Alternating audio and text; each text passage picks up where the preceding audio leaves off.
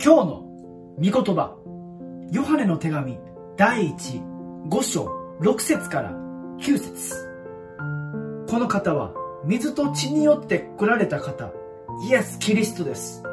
水によるだけではなく、水と血によって来られました。御霊はこのことを証しする方です。御霊は真理だからです。三つのものが証しをします。御霊と水と血です。この三つは一致しています。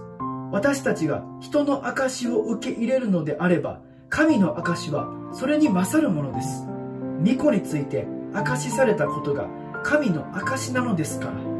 私たちの愛する主イエス・キリストは神の御子です。神様の愛する一人子です。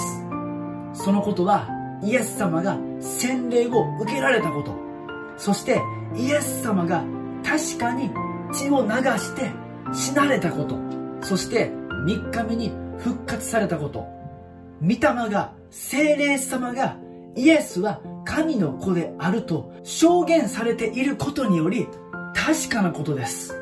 イエスは神の御子です。それは精霊様が証をされています。精霊様は神様です。